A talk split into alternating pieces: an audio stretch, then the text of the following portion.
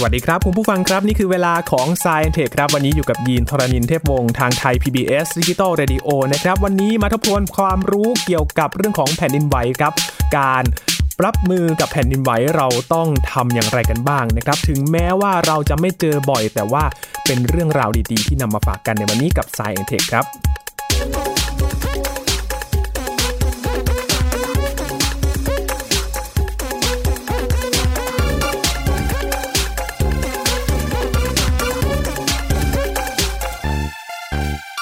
เพราะว่าเรื่องของภัยธรรมชาตินั้นเป็นเรื่องราวที่ไม่สามารถคาดการณ์ได้นะครับคุณผู้ฟังครับ เพราะฉะนั้นการรับมือการเตรียมความพร้อมนั้นก็สำคัญอย่างมาก ๆ เลยนะครับ โดยเฉพาะกรณีของแผ่นดินไหวครับคุณผู้ฟังการรับมือนั้นก็ไม่ใช่เรื่องเสียหายนะครับ วันนี้คุยกับอาจารย์บัญชาธนบุญสมบัติครับ สวัสดีครับอาจารย์ครับ สวัสดีครับยีนครับ สวัสดีครับท่านผู้ฟังครับ คือเรื่องภัยธรรมชาติเนี่ยอาจจะจัดกลุ่มได้หลายแบบนะครับครับแบบหนึ่งคือแบบที่ แน่นอนว่าไม่มีใครทำนายได้แบบเป๊ะๆนะครับแต่ว่าภัยธรรมชาติบางอย่างเนี่ยนะครับจะมาเป็นฤดูกาลอย่างเช่นเรารู้เลยว่าในฤดูร้อนเนี่ยนะครับก็จะมีพายุฤดูร้อนครับใช่ไหมครับมีฝนฟ้าขนองที่ตกหนักมากนะครับแล้วก็มีฟ้าร้องฟ้าผ่า แล้วก็ลูกเห็บอะไรอย่างนี้เป็นต้นครับซึ่งอันนั้นเกิดในฤดูร้อน แล้วก็อาจจะมาถึงต้นฤดูฝนนิดหนึ่งด้วยครับฤดูอื่นนี่เกิดน้อยมากนะครับพวกลูกเห็บนะครับมีบ้างเหมือนกันเขาเรียกลูกเห็บหลงฤดู นานๆทีนานๆทีครับอันนี้เคยเคยมีเหมือนกัน หรืออย่างนั้นฤดูฝนนี่เราก็รู้เลยว่าก็ต้องรับมือกับอาจจะเป็นพวกน้ำท่วมนะครับน้ำขังต่างๆนะครับแล้วก็เรื่องฟ้าผ่า หรือว่าถ้าเป็นฤดูฝนเนี่ยนะครับในบางช่วงเวลาเนี่ยแน่นอนว่าอย่างเช่นช่วงเดือนประมาณสักกันยายนตุลาคมเนี่ยพายุหมุนเขตร้อนจะพีคมากเลยอืมนะครับแต่จริงๆแล้วพายุหมุนเขตร้อนนี่ก็มาได้ตั้งแต่ประมาณสักตั้งแต่เดือนเอ่อพฤษภาคมครับนะครับจนถึงปลายปี แล้วก็ถ้าเป็นสถิติใหม่อย่างปลาบึกเนี่ยนะครับเห็นไหมมันมาต้นปีโอ้ นะครับมามาในเดือนมกราคมครับซึ่งถ้าจริง ๆ แล้วถ้ามองเป็นปีเนี่ยอาจจะเป็นต้นปี แต่ว่าถ้ามองในแง่ของวิทยาศาสตร์เนี่ยมันมาช้ากว่าที่ควรจะเป็น คือมันควรจะเกิดในเดือนธันวาแต่มันเลยมา แต่ทีนี้กลับมาที่แผ่นดินไหว แผ่นดินไหวนี่มีฤดูกาลไหมไม่มีนะไม่มีอาจารย์ครับไม่มีแปลว่าอะไรครับ แปลว่าในพื้นที่เสี่ยงภัยนะครับบริเวณที่ใกล้รอยเลื่อน ซึ่งในประเทศไทยเราก็ทราบดีว่าเอ่อทางแถบภาคเหนือครับอย่างยีนนี่คนลำปางเดี๋ยวเล่าให้ฟังนิดหนึ่งก็ดีนะครับครับแถบนั้นนะครับหรือว่าทางแถบแถบตอนตกก็โอกาสที่จะ เกิดแผ่นดินไหวก็จะมากกว่าที่อื่นอืมถ้าเกิดมองในแง่พื้นที่เสี่ยงภัยก็มีโอกาสสูงกว่าที่อื่นครับบริเวณอื่นในประเทศเนี่ยจะน้อยหน่อย แต่นี้ถ้ามองมองให้กว้างออกไปว่าคนไทยเราเนี่ยเราก็ไม่ไม่จำเป็นต้องอยู่ที่ประเทศไทยตลอดเวลาถูกไหมครับครับเราบางครั้งเราต้องเดินทางไปต่างประเทศอ่านะครับแบบอย่างถ้าเกิดไปใครชอบเที่ยวญี่ปุ่นนี่ก็อ่ารู้เลยคุณก็ต้องต้องรู้จักเรื่องนี้ให้ดีครับนะครับหรือไปทางอเมริกานี่ทางแถบทางฝั่งแคลิฟอร์เนียนี่ก็เกิดอืมนะฮะประจำหรือว่าบางบางพื้นที่ในโลกนี่ก็อิหร่านตุรกีอะไรเงี้ยครับก็มีแผ่นดินไหวอยู่ เยอะเหมือนกันนะครับ เพราะฉะนั้นมองมองในสองแง่มุมว่าเรื่องพวกนี้เป็นเรื่องพื้นฐานที่ต้องรู้ และควรจะเรียนรู้ตั้งแต่เด็ก ๆ ด้วยอย่างถูกต้อง เพราะว่าอย่างในประเทศไทยเอง ถึงแม้ว่าจะเกิดน้อยครั้ง แต่ก็ไม่ใช่ว่าไม่มีเลยไม่ใช่ไม่มีนะครับก็มีจริงมีเป็นระยะนะครับครับมีเป็นระยะเลยนะครับเพียงแต่ว่าการสั่นไหวเนี่ยก็ไม่ได้รุนแรงถึงขั้นที่ทำให้เกิดเอ่อความเสียหายในแง่ของทรัพย์สิน หรือถึงแก่ชีวิตอะไรแบบนี้มากนักคราวก่อนที่วังเหนือลำปางครับจะมีครั้งหนึ่งที่เกิดถี่มาก ๆ เลยนะฮะอาจารครับย์แล้วก็แบบ ความรุนแรงอะอาจจะไม่มาก แต่ว่ามันเกิดถี่ทุกคนก็แปลกใจว่าเกิดอะไรขึ้น ครับ เกิดทีนี่ก็มีผลทางจิตวิทยาเหมือนกันเนาะครับเอ๊ะจะจะจะไปอยู่ย้ายไปที่อื่นดีไหมอย่างนี้เป็นต้น ยินเคยเจอไหมครับ อย่างผมจะเคยเจอครั้งหนึ่งตอนตอนเด็กยังเด็กอยู่นะฮะครับเด็กมากอาบน้ำอยู่ใช้ชั้นสองบ้านว่าอาบน้ำอยู่ทำไมแบบพื้นมันสั่นๆแล้วนึกว่านึกว่าเราวุบๆไปเปล่าก็ไม่ใช่ แล้วสักพักหนึ่งก็คือสมัยก่อนนี่การสื่อสารยังไม่ได้เอ่อรวดเร็วมากนักนะครับครับ ต้องสักพักใหญ่ๆเลยทีวี ถึงจะบอกว่ามีมีแผ่นแผ่นดิดินนไหไหววเกิดขึ้นนะในในกรุงเทพนะแรงสั่นสะเทือนมาถึงกรุงเทพนี่เป็นต้นครับถ้ายินเจอเนี่ยถ้าจำได้จครัริงบๆเนี่ยมีสองครั้งครับสองครั้งอะยินเจอสองครั้งที่ไหนบ้างครับ ครั้งหนึ่งครั้งนี้อาจจะเบาๆหน่อยแต่ว่ามันรู้สึกได้ก็คือว่าตอนนั้นอยู่บ้านคนเดียวครับอาจารครัย์บรู้สึกว่า เอ๊ะทำไมบ้านเป็นประตูม้วน ที่ที่ดึงลงมาครับอาจารย์ แล้วรู้สึกว่าเอ๊ะทำไมมันมันมันโครมสั่นใช่ไหมโครงเครงขยับแบบขยับรถบรรทุกครับผ่านหรือเปล่า เพราะว่าแบบแถวนั้นโดนบรรทุกผ่านบ่อยครับครับอาจารครัย์บแต่ว่าเอ๊ะมันแปลกๆมันมันมันเงียบแต่ทำไมโครงเครง ตอนนั้นตั้งสติได้ครับอาจารย์ครับเอาน้ำใส่แก้วตั้งพื้น โอ้ทำการทดลองด้วยทำการทดลองทดลองด้วยเฮ้แผ่นดินไหว ก็เลยทักกับเพื่อนว่าแผ่นดินไหวไหมแผ่นดินไหวไหมแถวบ้านแผ่นดินไหวไหมอ่าเพื่อนก็รายงานไปใช่ไหมครับตอนนั้นอยู่ที่ลำปางลำปางนะอ่าลำปางแต่นั้นเป็นครั้งนั้นจำปีไม่ได้เหมือนกันนะครับครับแต่ว่าครับครั้งหนึ่งที่จำได้ขึ้นใจเลยก็คือปี 2557 เดือนพฤษภาคมครับครับครั้งนั้นเกิดที่เชียงรายครับห้าปีก่อนประมาณก็ครั้งใหญ่เหมือนกันนะครับครับอาจารย์ความเสียหายนี่ระดับหนึ่งเลย ตอนนั้นอยู่ที่เชียงใหม่ครับครับกำลังทานก๋วยเตี๋ยวอยู่หลังมอนี่เลยครับครับอาจารย์กำลังคีบก๋วยเตี๋ยวนี่เลยครับ รู้สึกว่าสั่น เหมือนนึกว่าใครมาเจาะถนนแถวนั้นนะฮะโอ้ขนาดนั้นเลยนะครับ แบบสั่นสั่นแรงก็มากแสดงว่ารับคนที่อยู่รอบๆตัวยีน แล้วก็คนที่อยู่ในระแวกนั้นก็คงจะรับผลสะเทือนไปหมดเลยทุกคนครับนั่งนะครับทานข้าวกับเพื่อนมองหน้าเพื่อนแล้วแบบหืมเกิดอะไรมีมีขึ้นใครเรียกว่าตกใจแบบส่งเสียงร้องอะไรอย่างนี้ไหมก็ ไม่ถึงกับส่งเสียงร้องครับอาจารย์แต่ว่าออกไปข้างนอกเพื่อไปอ๋อดูไปดูว่าเกิดอะไรขึ้นใช่นะครับแต่อันนั้นครั้งนั้นก็รุนแรงจริงครับๆก็เป็นประสบการณ์แผ่นดินไหวนะครับ อาจารย์ที่ครับครับจริง ๆ แล้วมันก็ไม่ใช่ไม่เกิดเลย แต่ถ้ามันเกิดแบบนี้เราต้องรับมือกันใช่ยังไงรับมือให้าจาย์ให้ดีนะครับ ต้องทำตัวให้ถูกต้องนะครับเราคงต้องเรียนรู้พวกคำศัพท์พื้นฐานหลายอย่างนะครับ อย่าง after shock อันนี้ก็ทราบคงทราบกันได้ยินกันบ่อยมากนะครับคือหลังที่หลังจากเหตุการณ์แผ่นดินไหวครั้งที่ใหญ่ๆหน่อยขนาดใหญ่ๆหน่อยนะครับก็จะมีการสั่นไหว ตามแผ่นดินไหวตามนะครับครับภาษาไทยเรียกงั้นนะครับเอ่อเกิดขึ้นนะครับ แต่ว่าลดความเรียกว่าขนาดลงมาเรื่อยๆนะครับ แต่ว่าบางทีอยู่ยาวเป็นแบบเป็นสัปดาห์เป็นเดือนก็มีนะครับ แล้วก็เกิดหลายครั้งก็มีครับ นะครับอย่างที่ยินพูดถึงว่าเอ๊ะทำไมมันไหวบ่อยจังเลย อันนั้นก็ความเป็นไปได้คือ ถ้าอาจจะเกิดแผ่นดินไหวใหญ่สักครั้งหนึ่งแล้วก็ตามด้วย after shock ครับหลายครั้งนะครับ แล้วก็บางครั้งก็มี for shock แผ่นดินไหวนำก็มีเหมือนกันอันนี้คนไทยไม่เคยรู้จักโอ้เป็นเป็นคล้ายๆสัญญาณเตือนจากธรรมชาติมาก่อนครับนะครับคือมันมันเบากว่าตัวหลักนะครับแบบมาก่อนแล้วก็ตัวหลักก็ตามมา แล้วก็แต่ after shock ก็ตามมาอีกอะไรอย่างนี้เป็นต้นนั่นก็นั่นก็เป็นเรื่องพื้นฐานซึ่งเอ่อฟังข่าวนะครับแล้วก็หาข้อมูล จากแหล่งข้อมูลที่เชื่อถือได้ครับที่มีลักษณะเป็นกลางทางวิชาการนะครับ ไม่ใช่มาลักษณะข่มขู่ขู่ให้กลัวหรือว่าไม่ให้เราเชื่ออะไรที่มันมันมีแต่ลบอย่างเดียวเลยนะฮะครับนะครับจริง ๆ พูดถึงการรับมือแผ่นดินไหวเลยประเทศที่ขึ้นชื่อเลยก็คือญี่ปุ่นอย่างที่ญี่ปุ่นเลยนะครับอาจาย์ญี่ปุ่นเลยความจริงมีอะไรแนะนำนิดนึงด้วยนะครับครับญี่ปุ่นนี่เขาเขาน่ารักนะครับเขาทำคู่มือการรับมือแผ่นดินไหวขึ้นมาอืมแล้วก็นักเรียนไทยที่อยู่ที่ศูนย์นักศึกษาต่างชาติสถาบันเทคโนโลยีโตเกียวเนี่ยก็แปล ออกมาเป็นภาษาไทย แล้วก็ตอนนี้มีแจกอยู่ในเว็บเลยนะครับอืมลองค้นคำนี้คำนี้ดูนะครับครับคู่มือการรับมือแผ่นดินไหว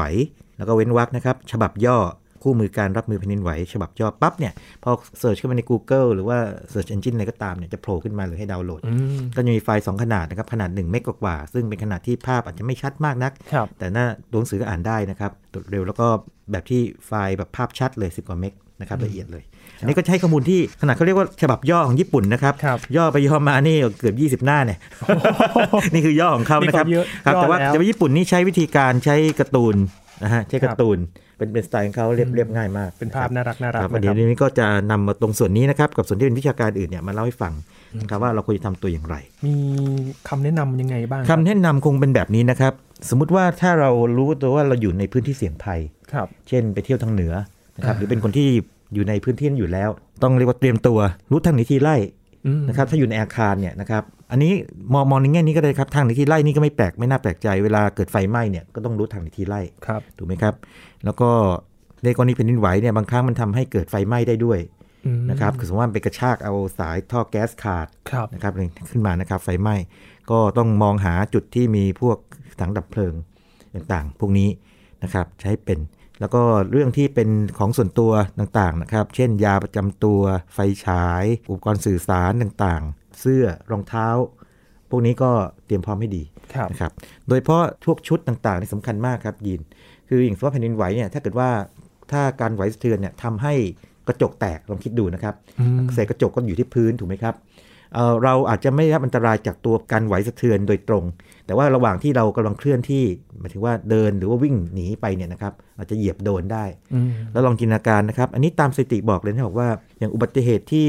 เกิดขึ้นหรือว่าความความเสียหายต่อร่างกายนะครับที่เกิดขึ้นในตอนกลางคืนเนี่ยนะครับมักจะเกิดกับเท้ากับขาอ๋อเออ ไม่น่าแปลกใจเพราะถ้ามืดๆนี่นะครับสมมติว่าหาไฟฉายไม่เจอครับนะครับเดินไปเตะโน่นเหยียบนี่ขึ้นมาอืมนี่นะครับอันนี้อันนี้อันนี้เป็นสถิติที่ทางงานวิจัยของทางคนที่ทำงานด้านนี้เขาบอกมาบอกมาเลยครับแล้วก็การบาดเจ็บนี่ก็จะเกิดการบาดเจ็บนี่ที่บริเวณศีรษะคอและหน้าอกเออยินว่าทำไมศีรษะนะครับบริเวณที่ส่วนบนตรงนี้ส่วนใหญ่การบาดเจ็บ ลองนึกภาพดูก่อนแผ่นดินไหวนี่มันทำให้เกิดอะไรขึ้นบ้างอ่าสั่นสะเทือนการสั่นสะเทือนการสั่นสะเทือนสั่นสะเทือนแล้วก็บางทีเนี่ยของจากที่สูงเนี่ยก็ตกหล่นลงมา ถูกต้องเลยครับยินนะครับ ลองนึกถึงของที่วางอยู่บนตู้ครับนะครับ อาจจะเป็นแจกันครับนะครับ หรือว่าเราไปเอาอะไรไปเทิร์นไว้บนบนตู้ หรือว่าโคมไฟที่แขวนอยู่อืมนะครับ ปกติถ้าเกิดว่า เออมันก็อาจจะสั่นๆนิดๆนะครับเกิดครับมีใครเข้ามามีลมพัดอะไรนิดหน่อย แต่ถ้าแผ่นดินไหวนี่มันแกว่งครับแล้วแกว่งมากๆเข้ามันหลุดลงมาได้ก็อืมหล่นหล่นใส่ศีรษะได้ครับนะครับอย่างนั้นตามสถิติก็คือว่าเอ่อบริเวณส่วนที่เป็นศีรษะคอ แล้วก็บริเวณหน้าอกเนี่ยคือส่วนที่โดนบ่อยในในคนทั่วไป ส่วนเมื่อกี้ที่บอกว่าตอนกลางคืนเนี่ยคือไปเตะโดนครับนะครับเพราะฉะนั้นเอ่อพวกนี้เป็นจุดที่ต้องป้องกันให้ดีนะครับแล้วก็การบาดเจ็บส่วนใหญ่ของแผ่นดินไหวเนี่ยเกิดจากการที่ของหล่นใส่ครับอีกส่วนหนึ่งเกิดจากการที่หกล้มอืม นะครับ เพราะว่าสมมติว่าถ้าพยายามเคลื่อนไหว ในขณะที่แผ่นดินยังสั่นไหวอยู่เป็นระยะเวลานานพอสมควรเนี่ยโอกาสหกล้มก็มีมากครับนะครับเพราะฉะนั้นเขาถึงแนะนำนะมีคำแนะนำเดี๋ยวมีคำแนะนำเป็นลำดับขึ้นมานะครับยินครับเพราะในในขั้นขั้นเตรียมตัวคืออย่างนี้ครับ สมมติว่าเรารู้ว่าเราอยู่ในพื้นที่ที่เสี่ยงภัยนะครับทางนิติไล่หาจุดที่เอ่อมีอุปกรณ์ดับเพลิงต่างมองมองไป อันนี้ก็เกี่ยวข้องกับเรื่องไฟไหม้เลยด้วยนะครับแล้วก็ของใช้ประจำตัว ทีนี้หากว่าเป็นเจ้าของบ้าน พวกชั้นวางของต่างๆ ก็ตรึง เขาเข้ากับผนังก็ดีอืมนะครับตรึงเข้ากับผนังด้วยวิพวธีกการชั้นหนัต่างงสือๆใช่พวกครับครับเชไม่ให้เขาล้มต่งๆลงมานะคครัรับบในหากเป็นดินไหว แล้วก็สมมุติว่าถ้าเป็นญี่ปุ่นนี่เขาแนะนำขนาดนี้นะครับนอกจากจะตรึงในตัวตัวตัวเนี่ยนะครับสมมติว่ามีหนังสือหรือของนะครับวางครับอยู่เนี่ยเราจะมีสายคาดข้างหน้าอืมหรือว่าประตูเขาเนี่ยสามารถจะไขล็อกได้นะครับเพื่อไม่ให้ของที่อยู่ภายในตู้เนี่ยตู้อาจจะไม่ล้มแต่ของอาจจะเรียกว่าหล่นลงมาหล่นลงมาอย่างนี้เป็นต้น นะครับนั่นนั่นคือประเทศที่เขาเรียกว่าโดนแผ่นดินไหวกันบ่อยๆจนถึงขนาดที่ว่าเขามีความละเอียดรอบคอบในการคิดถึงเรื่องต่างๆครับนะครับว่าว่าสิ่งต่างๆทำยังไงนะครับอืมคืออุปกรณ์ทุกอย่างเนี่ยต้องมี safety ตลอดเวลาเลยนะฮะอาจารย์ใช่ครับใช่ใช่อืมทีนี้นั่นนั่นคือการเตรียมตัวนะครับยีนครับนะครับ สมมุติว่าทีนี้ถ้าเกิดว่ายีนลองลองจินตนาการดูนะครับท่านผู้ฟังลองจินตนาการตามจู่ๆเกิดสมมติว่าเกิดแผ่นดินไหวขึ้นมา ณตอนนี้เนี่ยเราควรทำไงดีนะครับอ่าเราควรจะเคลื่อนไหวทันทีเลยไหมหรือไปหนีไปเลยไหมหรือว่าเราควรจะทำไงดีโอ้ยีน แน่ๆ ถ้าถ้าคนที่ไม่เคยเจอเนี่ยอาจจะแพนิคนะครับอาจารย์ครับ ต้องอาจจะตกใจครับเคยซ้อมแผ่นดินไหวถ้าซ้อมหนีแผ่นดินไหวคนะรับอาคจารัรบย์เอที่อโรเรางเรียนเล่าเลยครับเออดีเลยครับจำได้ว่าคือตอนนั้นเนี่ยเริ่มจากสังเกตก่อนว่าครับเกิดอะไรขึ้น ถ้ามันสั่นจริง ๆ แล้ว ถ้าอยู่ใกล้โต๊ะให้รีบไปมุดใต้โต๊ะครับใช่ เพราะว่าอย่างที่อาจารย์บอกว่าของจากที่สูงเนี่ยมีโอกาสหล่นมาทับได้ ใช่ครับ โต๊ะก็เนี่ยก็เป็นของที่กำบังอย่างคดีรับอย่างดีใช่เลยนะใช่อาจารย์ใช่ครับ แล้วพออยู่ใต้โต๊ะทำไงต่อกับยีนที่ตอนที่ซ้อมเนี่ยจำได้ไหมพตอนยู่ใต้นั้นโต๊ะต้องต้องอยู่ใต้โต๊ะเป็นระยะเวลาสักพักหนึ่งอ่าจนกว่าการสั่นไหวจะหยุดหยุดลงครับถ้าเป็นฝรั่งนี่นะครับเอ่อเขาก็แนะนำว่าอย่างนี้เขาใช้สามคำนะครับ drop cover and hold on drop ก็คือทำตัวให้ต่ำลงไปโอ้นะครับอ่าเพราะถ้าเราทำตัวสูงนี่เราก็หกล้มได้ครับอะไรได้นะครับ cover คือหาอะไรมากำบังเราอืมนะครับก็คือว่าพออยู่ใต้โต๊ะนะครับปั๊บเนี่ยโต๊ะกำบังเรา แต่เท่านั้นไม่พอเนี่ยนะครับเราควรอยู่ในท่าที่เรียกว่า ป้องกันศีรษะเราด้วยจากการที่อาจจะมีอะไรหล่นมาใส่เราครับได้ หรือว่ามาโดนด้านข้างอย่างนี้นะครับ ก็คือก้มศีรษะให้ต่ำปิดบริเวณต้นคอหรือศีรษะเอาไว้ hold on เนี่ยมี 2 ความหมาย ถ้าในความหมายขององค์กรทางทางด้านที่แนะนำทำแผ่นดินไหวที่ชัดเจนเนี่ยเขาบอกว่า hold on เนี่ยคือให้ยึดจับสิ่งที่เราไปหลบอยู่ใต้นั้นไว้ให้ดีนะครับคืออย่างว่าอยู่ใต้โต๊ะจับขาโต๊ะเอาไว้ครับเพราะว่าทำไมครับยิน ยินจินตนาการหากว่าแผ่นดินไหวมันเป็นการไหวที่ค่อนข้างจะรุนแรง แล้วก็ยาวนานพอสมควรเนี่ยโต๊ะนี่ก็อาจจะขยับได้โต๊ะขยับแน่นอนครับหรือว่าโต๊ะอาจจะไม่แน่นอนว่าโต๊ะไม่อยู่เฉยๆอะโต๊ะอาจจะขยับน้อยขยับมากนี่ขึ้นอยู่ขยับไปเราต้องต้องให้โต๊ะเนี่ยปกป้องเราตลอดเวลาครับกับ hold on อีกความหมายหนึ่งซึ่งมีการตีความว่าอย่างนี้ hold on ตัวนี้แปลว่ารอก็ได้ คือรอจนกว่าการสั่นไหวจะหยุดลงโอ้ นะครับแต่ว่า hold on ในในความหมายที่ส่วนใหญ่ใช้กันเนี่ยคือ hold on คือยึดไอ้ตัวที่ปกป้องเราไว้ครับนะครับแต่ว่าถ้าตีความให้ยาวกว่านั้นกว้างกว่านั้นอีกนะครับก็ยังถูกต้องอยู่ คือรอให้การสั่นไหวหยุดนิ่งก่อนแล้วค่อยหลบออกมา ทีนี้ยียีลองจินตนาการว่า ถ้าสมมติว่าระหว่างที่ยังยังหาโต๊ะไม่ได้เนี่ยครับเราควรอยู่ใกล้หน้าต่างไหมคำตอบคือไม่แน่โอ้ๆนะครับหลบพวกหน้าต่างที่มันจะแตกได้ครับนะครับพวกตู้ ชั้นหนังสือโอ้หรือว่าอะไรก็ตามที่มันสามารถล้มใส่เราได้ต้องอยู่หล่นใส่เรห่างๆไว้อยู่ห่างไว้ หากมีไฟเกิดขึ้นมาลุกขึ้นมานะครับก็ต้องดับไฟ เพราะว่าต่อให้เราไปหลบใต้โต๊ะแล้วเกิดไฟไหม้บ้าน หรือว่าไฟไหม้สถานที่นั้นก็ก็เกิดอันตรายอันได้ตรายเหมือนกัน ถ้าอยู่ในเตียงล่ะครับยิน เออ อยู่ในเตียงทำไง เตียงนะสมมตินอนนอนอยู่นี่นะครับ เตียงเขย่าเตียงเป็นเขย่าไหวอย่างเงี้ยทำไง ถ้าเตียงมีมีพื้นไหมครับอาจารย์มีช่องว่างไหมฮะเออสมมติว่าเตียงไม่มีช่องว่างแต่นั่นมีช่องโอ้ว่างเรื่องใหญ่มากเลยเออครับจะทำยังไงครับอาจารย์ เตียงไม่ช่องว่างนี่ทำอย่างนี้นะครับไม่ต้องขยับนะครับ แต่ว่าให้เอาหมอนเนี่ยนะครับปิดศีรษะไว้มคือปกป้องตัวเองเพราะว่าเกิดว่ามีอะไรหล่นลงมาเนี่ยครับแล้วก็มีกำบังหมอนไว้มีกำบังไว้ก่อนถูกต้องครับ ลองสั่นไหว เดี๋ยวจะเล่าให้ฟังถึงอีกทฤษฎีหนึ่งซึ่งเป็นทฤษฎีที่ถูกต่อต้านโดยองค์กรจำนวนมากเลยนะครับครับอ่าเรียกว่าไอ้ทฤษฎีสามเหลี่ยมแห่งชีวิตอืมว่าเป็นยังไง ทฤษฎีนี้ก็เสนออีกแบบหนึ่ง ซึ่งมันมีจุดบกพร่องเยอะเหมือนกันครับอันนี้ก็เล่าให้ฟังถึงก่อนว่าว่าคำแนะนำที่เป็นมาตรฐานเนี่ยคืออะไรนะครับก็คือหมอบลงต่ำ drop นะครับ cover หาอะไรปกป้องครับร่างกายโดยเฉพาะศีรษะส่วนศีรษะอะไรไว้นะครับ แล้วก็ยึดสิ่งนั้นเอาไว้ให้ดี แล้วก็รอจนกระทั่งการสั่นไหวหยุดลง ถ้าอยู่บนเตียงก็เอาหมอนปิด แล้วก็อยู่ห่างๆพวก แก้วหมายถึงก็พวกกระจกที่แตกได้ของที่จะล้มใส่เราได้ครับนั่นนั่นคือระหว่างสั่นไหว ทีนี้จีลองจินตนาการสมมติว่าการสั่นไหวสิ้นสุดลงอ่าอย่างน้อยแล้วเราค่อนข้างมั่นใจพอสมควรคือรอประมาณสักหลายนาทีละหยุดแน่ๆแล้วออกมาได้แล้วทำไงครับคราวนี้ ก็ต้องหาทางออกแล้วครับอาจารย์หาทางออกครับหาทางออกใช้ลิฟต์ได้ไหมอ่า อันนี้ common sense เลยโอ้ไม่ลิได้ฟต์ไม่ได้เลยเลยนะครับอ่าใช่อาจจะเสียหายไงครับลิฟต์เสียหายลิฟต์นี่ห้ามใช้เลยเหมือนเหมือนกรณีไฟไหม้เหมือนกันนะครับ ลิฟต์นี่ห้ามใช้ แล้วถ้าจะลงบันไดเนี่ยก็ต้องมั่นใจว่าบันไดเนี่ยแข็งแรงครับผมนะครับถูกไหมครับ ถ้าเกิดว่าบันไดมันมันมันพังต้องคราวนี้ต้องอาจจะต้องลงมาทางอื่นอืมนะครับอยู่ห่างจากพวกสิ่งของที่มันมันแตกหรือว่าตกลงมา เพราะว่าเราจะเหยียบโดนได้ครับนะครับอันนี้มันก็จะผูกโยงกับตอนที่เราเตรียมตัวนะครับที่ลืมบอกไปนิดนึงว่า ตอนเตรียมสิ่งของประจำตัวเนี่ย ตัวที่สำคัญคือนอกจากเสื้อผ้าที่ต้องหุ้มปกป้องเราแล้วอะไรอย่างนี้นะครับรองเท้านี่ก็สำคัญเหมือนกันครับเพราะอย่างที่บอกว่าถ้าถ้ามีเศษแก้วหรือว่าเศษของที่มีคมนะครับอยู่ที่พื้นเนี่ยเราใส่รองเท้าที่อาจจะบางเกินไปรองเท้าแตะที่บางเกินไป หรือว่าเท้าเปล่าอะไรอย่างเงี้ยนะครับอันนี้โอกาสที่จะบาดเกิดบาดเจ็บที่เท้าเนี่ยมีมากครับเพราะฉะนั้นถ้าเกิดรองเท้าเราหุ้มหุ้มส้นแล้วก็หรือว่าหนาหนาๆหน่อยพอเพียงพอเนี่ยนะครับครับก็ลดความเสี่ยงไปมากเลยอืมปลอดภัยดี แล้วก็ถ้าออกมานอกอาคารได้แล้วนะครับ ถ้าอาคารเสียหายมากก็หลีกเลี่ยง ยินครับลองลองนึกจินตนาการอีกต่อไปนิดหนึ่งสมมติว่าถ้าเกิดว่าอยู่บนท้องถนนล่ะเอออยู่บนท้องถนน ในช่วงที่เกิดแผ่นดินในไหวแผ่นดินไหวะครับอาจารย์ใช่ใช่สมมติว่าอยู่ในรถนะครับทำไงดี อยู่ในรถอืมอยู่ในรถนี่น่าน่ากลัวยังไงครับยินสมมติว่าอยู่ในรถอยู่บนถนนอะไรอย่างเงี้ยนะครับแล้วเกิดแผ่นดินไหวเออก็เป็นไปได้นะเพราะว่าครับสมมติว่าในเมืองใหญ่ๆนะครับเชียงใหม่อย่างเงี้ยอันนี้อาจไม่ขู่นะครับแต่ว่าในเมืองใหญ่เนี่ยเกิดมีแผ่นดินไหวเขย่ามาเนี่ยเออคุณจะรีบวิ่งหนีจากรถไหมหรือคุณจะทำยังไงดี ยินกลัวอย่างหนึงคือเสาไฟฟ้าอ่าใช่ครับ อันนี้จะ เรียกว่ามาในลักษณะเดียวกับการที่สิ่งของต่างเนี่ยหล่นใส่ศีรษะเราครับนะครับอยู่ในรถนี่เราก็ต้องกลัวพวกเสาไฟมันล้มใส่รถนะครับเพราะฉะนั้นก็สังเกตดีๆเลยนะครับว่าจุดไหนที่อาจจะมีอะไรหล่นใส่ได้ ก็ค่อยๆ เคลื่อนรถหนีออกไปจากจุดนั้นอืมนะครับแล้วรอยรถนะครับสตาร์ทรถเอาไว้ก็ดีนะครับเพราะว่าเผื่อว่าต้องขยับต่อ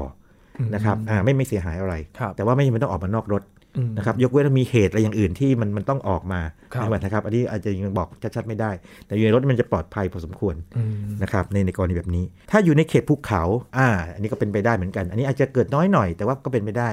สมมติว่าเราไปเที่ยวภูเขาเนี่ยแผ่นดินไหวมาเนี่ยให้ให้ระวังพวกหินหล่นลงมาจากข้างทางอ่าถูกไหมครับหินครับหล่นผมที่เล่ามาเนี่ยฟังแล้วมันก็แหมมันก็โอกาสมันน้อยนะแต่ว่าอย่าลืมว่าถ้ามันเกิดขึ้นมาแล้วเราเรารู้วิธีการเนี่ยนะครับเราเอาตัวรอดได้ครับหรือว่าเราช่วยให้คนที่เรารักอืม เอาตัวรอดได้ หรือว่าเราให้คำแนะคำแนะนำกับท่านอื่นคนอื่นนะครับ เด็กๆนี้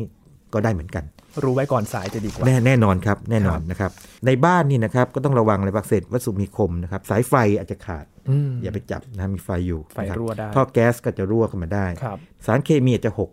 อ่านะครับสมมติว่าสารเคมีถึงสมมติว่ายาฆ่าแมลงอะไรต่างๆนะคครัรับบเกิดมันหล่นกระแทกกับอะไรก็ตามลวกมานะครับก็เป็นอันตราย อาหารเครื่องดื่มนี่อาจจะถูกเจือปน ถูกไหมครับครับว่าถ้าเกิดว่าเกิดมีอะไรตกแตกกระจายเนี่ยมันจะปนกันอืมนะครับก็ต้องกำจัดทิ้งไปครับนะครับไม่ต้องเสียดายนี่อันนี้คือวิธีการปฏิบัติตัว แล้วก็ระหว่างนั้นก็ต้องสื่อสารกับคนที่เกี่ยวข้องให้ดี คนในครอบครัวเพื่อนๆ อยู่ใกล้กันในพื้นที่เดียวกันครับแล้วก็ฟังข่าวที่เป็นทางการ แล้วก็เราต้องระวังมากเรื่องข่าวลืออืมนะครับเรื่องข่าวลือยีนยังจำไม่ตอนนนจีนอาจจะยังเด็กอยู่ ยังจำเด็กชายปะบูหรือพ่อปะบูเลยใช่ไหมอ๋อทันอยู่ครับอาจารย์ทันอยู่นะครับจำคร่าวๆได้ไหมครับที่ขู่ว่าเขื่อนจะแตกอะไรแบครับบนี้นะครับแล้วเลยโดนปรับไปนะครับข่าวลือนี่ไม่ดีแน่นอนอืมนะครับไม่ดีแน่นอนนะครับใช่ครับคืออะไรก็ตามที่เป็นการเตือนคนให้มีความระมัดระวังเนี่ยดีแน่นอน แต่ว่าถ้าเกิดว่าทำเกินเหตุจนกลายเป็นการข่มขู่หรือขู่แล้วอืมจนเกิดการตื่นตระหนกเกินเหตุเนี่ยอันนี้ไม่อ่าดีเพราะว่า ถึงตอนนั้นเนี่ยมนุษย์อาจจะไม่ใช้เหตุผลครับมาแล้วใช้ใช้อารมณ์ความรู้สึกมากกว่า ซึ่งโอกาสตัดสินใจผิดพลาดเนี่ยย่อมมีอืมมากตามไปด้วย เพราะฉะนั้นจะต้อง double check ด้วยว่าข้อมูลที่เอ่อใช่ได้รับมาใช่เนี่ยใช่ครับมันก็ดูจากแหล่งข้อมูลที่น่าเชื่อถือครับนะครับอืมอย่างไทย PBS นะครับฟังเราไว้ดีมากเลยครับนี่เราเหลือเวลาสักนิดหนึ่งใช่ไหมครับครับขออาจารย์พูดถึงเรื่องหนึ่งซึ่งเคยถูกเพื่อนถามมาแล้วก็อ่านเจอแม้แต่ฝรั่งเองเขาก็คุยกันเยอะนะครับ แล้วก็เรื่องนี้แน่นอนว่าจะกลับมาเป็นระยะแน่ๆแน่นอนนะครับ เคยมีการเสนอกันในเนี่ยในในในโซเชียลมีเดียนี่นะครับหรือในเว็บก่อนหน้านี้นะครับ เป็นทฤษฎีที่ภาษาอังกฤษเรียกว่า triangle of life คือสามเหลี่ยมแห่งชีวิต คือแบบนี้ครับยิน คนเสนอทฤษฎีนี้นะครับเขาเอ่อชื่อดักนะดักลัสคอปนะฮะครับดักลัสคอปเขาเป็นหนึ่งในทีมเอ่อกู้ภัยนะครับของเอกชนนะครับ เรียกว่า American Rescue Team นะครับ International คือฟังแล้วเหมือนกับเป็นของทางการนะแต่ไม่ใช่นะครับ เป็นครับเอกชนนะครับ ทีมนี้เนี่ยเขาก็จะทำงานเกี่ยวกับการช่วยเหลือ เรียกว่าภัยประสบภัยนะครับต่างๆนะครับแล้วทีนี้คุณดักคอปเนี่ยนะครับดักลัสคอปเนี่ยครับนะครับเขาไปเห็นกรณีมามากพอสมควรนะครับ แล้วเขาก็มีข้อสรุปอะไรบางอย่างนะครับ ซึ่งมันมีทั้ง อืม ฟังแล้วมีเหตุมีผลดี บางอย่างฟังแล้วแบบไม่น่าจะใช่เลยแบบนี้ บางอย่างน่าสงสัยมันใช่หรือเปล่านะครับ อย่างเช่นเขาบอกว่าอย่างนี้บอกว่าที่ประเทศที่เขาเข้าไปเนี่ยอย่างตุรกีเนี่ยนะครับแล้วก็หลายประเทศเนี่ยนะครับเวลาเกิดแผ่นดินไหวเนี่ยเนื่องจากว่าโครงสร้างอาคารเนี่ยนะครับมันมันยุบตัวลงมาเหมือนกับแพนเค้กคือแบบกดลงมาตรงๆเลยนึกภาพไหมอืมเรานึกถึงแพนเค้กซึ่งเป็นเอ่ออาหารซึ่งแบบเป็นแบนๆใช่ไหมครับคือบ้านทั้งหลังเนี่ยถูกแบบถูกเขย่าแล้วยุบตัวลงมาเลยนะครับยุบตัวมาเลย เขาบอกว่าในกรณีแบบนี้เนี่ย คุณขืนไป อันนี้คือข้ออ้างเขานะครับ บอกว่าคุณขืนไปหลบอยู่ใต้ โต๊ะใต้อะไรเนี่ยนะครับ คุณก็ถูกอัดบี้อืมอยู่แค่นั้นครับคือคาที่พูดง่ายๆคืออย่างนั้นนะครับ เพราะฉะนั้นเขาเขาเลยแนะนำแบบนี้ครับ ซึ่งเป็นอะไรที่เอ่อมีคนต้องมาชี้แจงกันเยอะมากเลยบอกว่า สารที่ที่เขาพบว่าปลอดภัยคือแบบนี้ครับยีลองจินตนาการแบบนี้นะครับสมมติว่ามีโซฟาตัวหนาๆสักตัวหนึ่งใหญ่ๆนี่นะครับ แล้วข้างๆมีตู้อยู่นะครับ ทีนี้ ตู้เวลาล้มลงมาเนี่ยครับสมมติว่าล้มลงมาเนี่ยมาพิงกับโซฟา มันก็จะเกิดเป็นช่องสามเหลี่ยมอ๋อตรงข้างๆโซฟานึกภาพออกไหมครับนะครับหรือว่าคานของของบ้านเนี่ยนะครับพอมันพังลงมาเนี่ยแต่โซฟาเนี่ยมันแข็งแรงพอสมควรแน่นอนว่าโซฟาจะยุบไปนิดหน่อยศูนย์นะครับครับแต่ว่าพอพังมาปั๊บเนี่ยคานมันก็คงไม่อยู่ในแนวดับมันก็จะเอียงข้างหนึ่ง มันก็จะเกิดเป็นสามเหลี่ยมนะครับมีช่องว่างอยู่มีช่องว่างนะครับมีช่องว่างนะครับครับอยู่ข้างๆข้างๆของไอ้สิ่งที่มันค่อนข้างใหญ่อ่าแล้วก็ค่อนข้างจะแข็งแรงพอสมควรนั้นครับทีนี้ คุณดักขอบก็เลยเสนอแบบนี้เลยบอกว่าเขาเห็นมาเยอะเลยเขาว่าเขาอ้างมาอย่างนั้นนะครับ เห็นมาเยอะเลยบอกว่า นี่นะ ถ้าคุณเข้าไปหลบอยู่ไอ้ตรงช่องสามเหลี่ยมนั้น ในช่วงเวลาที่เกิดแผ่นดินไหว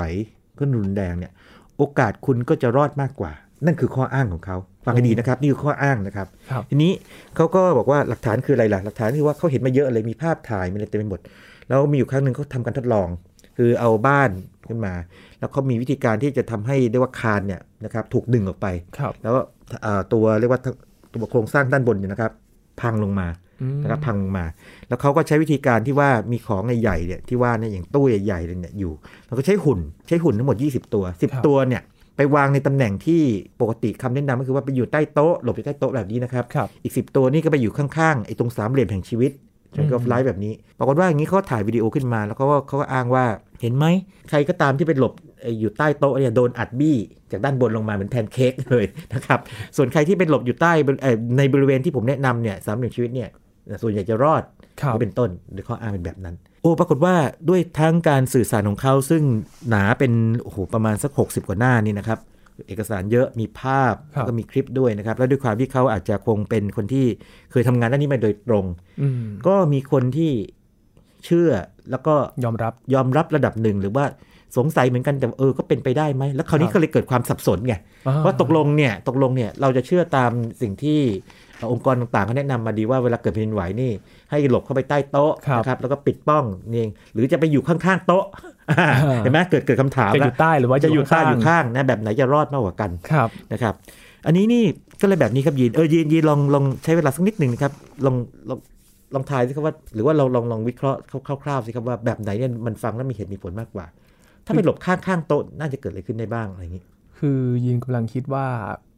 การสั่นไหวของบ้านอย่างเงี้ยครับ ถ้านึกถึงมันก็จะโยกไปโยกมาครับใช่ไหมครับอาจารย์ใช่ใช่มันมันคงไม่มาตรงมาโดยตรงเหมือนแพนเค้กหรอก ใช่ใช่นี่นี่เป็นจุดจุดตายอันหนึ่งของเขาเลยนะครับครับ คือ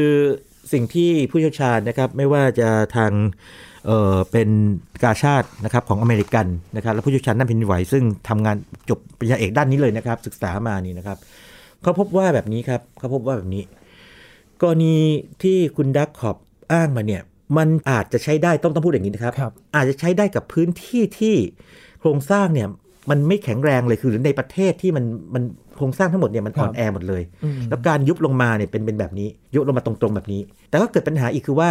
แล้วคุณจะรู้ได้ไงว่าสามเหลี่ยมแห่งชีวิตเนี่ยอยู่ตรงไหนจริง ๆ แล้วอืมนะครับในทางปฏิบัติ แล้วก็ยังมีคำถามอีกว่า ในขณะที่เกิดสั่นการสั่นไหวเนี่ยการสั่นไหวนี่มันเป็นการเขย่าหลายหลายทิศทางนะครับมันไม่ใช่เขย่าขึ้นลงอย่างเดียว หรือว่าเขย่าอย่างเดียว มันเขย่าด้านข้างด้วยอะไรอย่างนี้เป็นต้นครับเนี่ยเป็นต้นนะครับ พวกของชิ้นใหญ่ๆนะครับ เช่นโซฟาหรือว่าอะไรที่หนักๆเนี่ยนะมันอาจจะขยับด้านซ้ายขวาได้ด้วยอืมดังนั้นวิธีการเขาเนี่ยไม่น่าจะได้ผลอ๋อนะครับไม่น่าได้ผลแล้วก็เขาก็เอ่อคุณดักขอบก็ยังแนะนำว่าให้ทำตัวเหมือนกับทารกในคันมารดาทำตัวหดตัวเล็กหดตัวๆอ่าผู้เชี่ยวชาญก็บอกว่า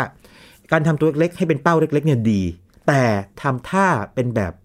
ทารกในคันเนี่ยไม่ดีแน่ๆ เพราะว่าเคยมีการทดลองแล้วว่า หากคุณทำท่านั้นปั๊บเนี่ย เวลาพื้นสั่นไหวตามแนวนอนลองขยับไหมฮะลองลองลองขยับพื้นดูนะครับครับจินตนาการดู การทำท่าแบบทารกเนี่ยแล้วนอนอยู่บนพื้นเนี่ยคุณจะกลิ้งไปมาไงอ่าใช่คุณจะกลิ้งไปมาเขาบอกว่าวิธีที่ดีคือคุณคุณนั่งหมอบลงไปครับแล้วควบคุมได้ระดับหนึ่ง แล้วก็ยึด ไอ้ขาโต๊ะหรืออะไรก็ตามไว้อ่าควบคุมให้ได้ไม่แล้วก็พยายามให้ปกป้องตรงส่วนร่างกายแล้วโดยเฉพาะศีรษะเนี่ยเอาไว้ เพราะฉะนั้นทฤษฎี triangle of life เนี่ยนะครับอย่างน้อยๆประเทศที่เขาบอกว่าเขามีความเจริญก้าวหน้าทางด้านเกี่ยวกับโครงสร้างมีกฎหมายรองรับ บอกว่า ตึกสร้างมาดีแข็งแรงแน่นอนเนี่ยไม่แนะนำเด็ดขาดเลยแบบนี้นะครับแต่ว่าเขาไม่ปฏิเสธอย่างกาชาติอเมริกันเนี่ยก็ไม่ปฏิเสธเขาบอกว่าบางพื้นที่อาจใช้ได้ก็ได้นะครับแต่ว่าสำหรับประเทศอเมริกาเนี่ยไม่ได้ทีนี้ผมลองไปเช็คดูกับที่อื่นนะครับฟิลิปปินส์ซึ่งก็แผ่นดินไหวเยอะนะอ่าถูกไหมครับอยู่บนรอยเลื่อนวงแหวนไปอยู่อยู่บนแผ่นไฟวงแหวนแผ่นไฟพอดีเลยเนี่ยนะครับครับก็ศึกษาเป็นระบบเลยนะครับศึกษาเป็นระบบเลยก็เทียบกันเลยคำแนะนำก็เลยบอกว่าอย่างนี้บอกว่าดูไปดูมานี่ไม่น่าจะใช่ นะครับเพราะว่าโครงสร้างในปัจจุบันเนี่ยมันแข็งแรงครับคือเราทำแบบนั้นเนี่ยเราเปิดโอกาสให้ของหล่นใส่กลิ้งไปมาบนพื้น โอกาสที่จะบาดเจ็บหรือเสียชีวิตมีมากกว่าด้วยซ้ำไปทางอิหร่านนี่ก็มีบทความวิชาการเนี่ย publish ตีพิมพ์ออกมานะครับครับแล้วก็มีการเอ่อตรวจสอบโดยผู้เชี่ยวชาญเลย ก็บอกว่ากรณีทฤษฎีสามเหลี่ยมแห่งชีวิตเนี่ยมีความเป็นไปได้ทางทฤษฎีเหมือนกัน แต่เงื่อนไขมันเยอะมากอืม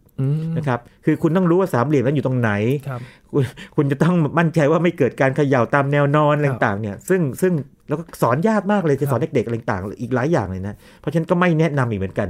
นะครับไม่แนะนำอันนี้ เพราะฉะนั้นก็กลับไปที่แบบเดิมคือว่า หากว่ามีที่ให้หลบ นะครับก็ไปหลบอยู่ใต้นั้นครับนะครับแล้วก็อยู่ห่างๆของที่แตกได้เป็นต้น แล้วทำตัวเล็กๆเข้าไว้เนี่ยถูกต้องครับเพราะฉะนั้นอันนี้นำมาฝากไว้เผื่อว่ามีการส่งมีอีเมล หรือว่าแชร์กันใน Facebook อีกว่าเอออย่าไปเชื่อเรื่องเอ่อเรื่องหลบใต้โต๊ะอะไรพวกนี้ครับที่สามเหลี่ยมแห่งชีวิตดีกว่าแบบนี้เป็นต้นนะครับก็ให้รู้ว่าผู้เชี่ยวชาญที่ทำงานด้านแผ่นดินไหวออกมา ต่อต้านใช้คำนี้เลยนะครับ กันเยอะเลย แล้วเขียนเป็นบทความมาไว้หลายบทความเลยนะครับโอ้โหนอกจากจะได้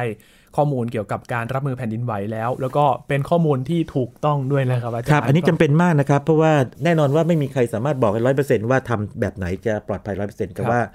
เราก็ต้องลดความเสี่ยงให้มากที่สุดนะครับในกรณีทั่วไป แล้วก็ในที่สุดแล้วเราคงต้องตัดสินใจจากบริบทที่เราอยู่ด้วยอีกส่วนหนึ่งนะครับ นี่ก็เป็นอีกหนึ่งภัยธรรมชาตินะครับที่เราต้องรับมือถึงแม้ว่าโอกาสเกิดในประเทศไทยเนี่ยจะน้อยมากๆนะครับ แต่ว่า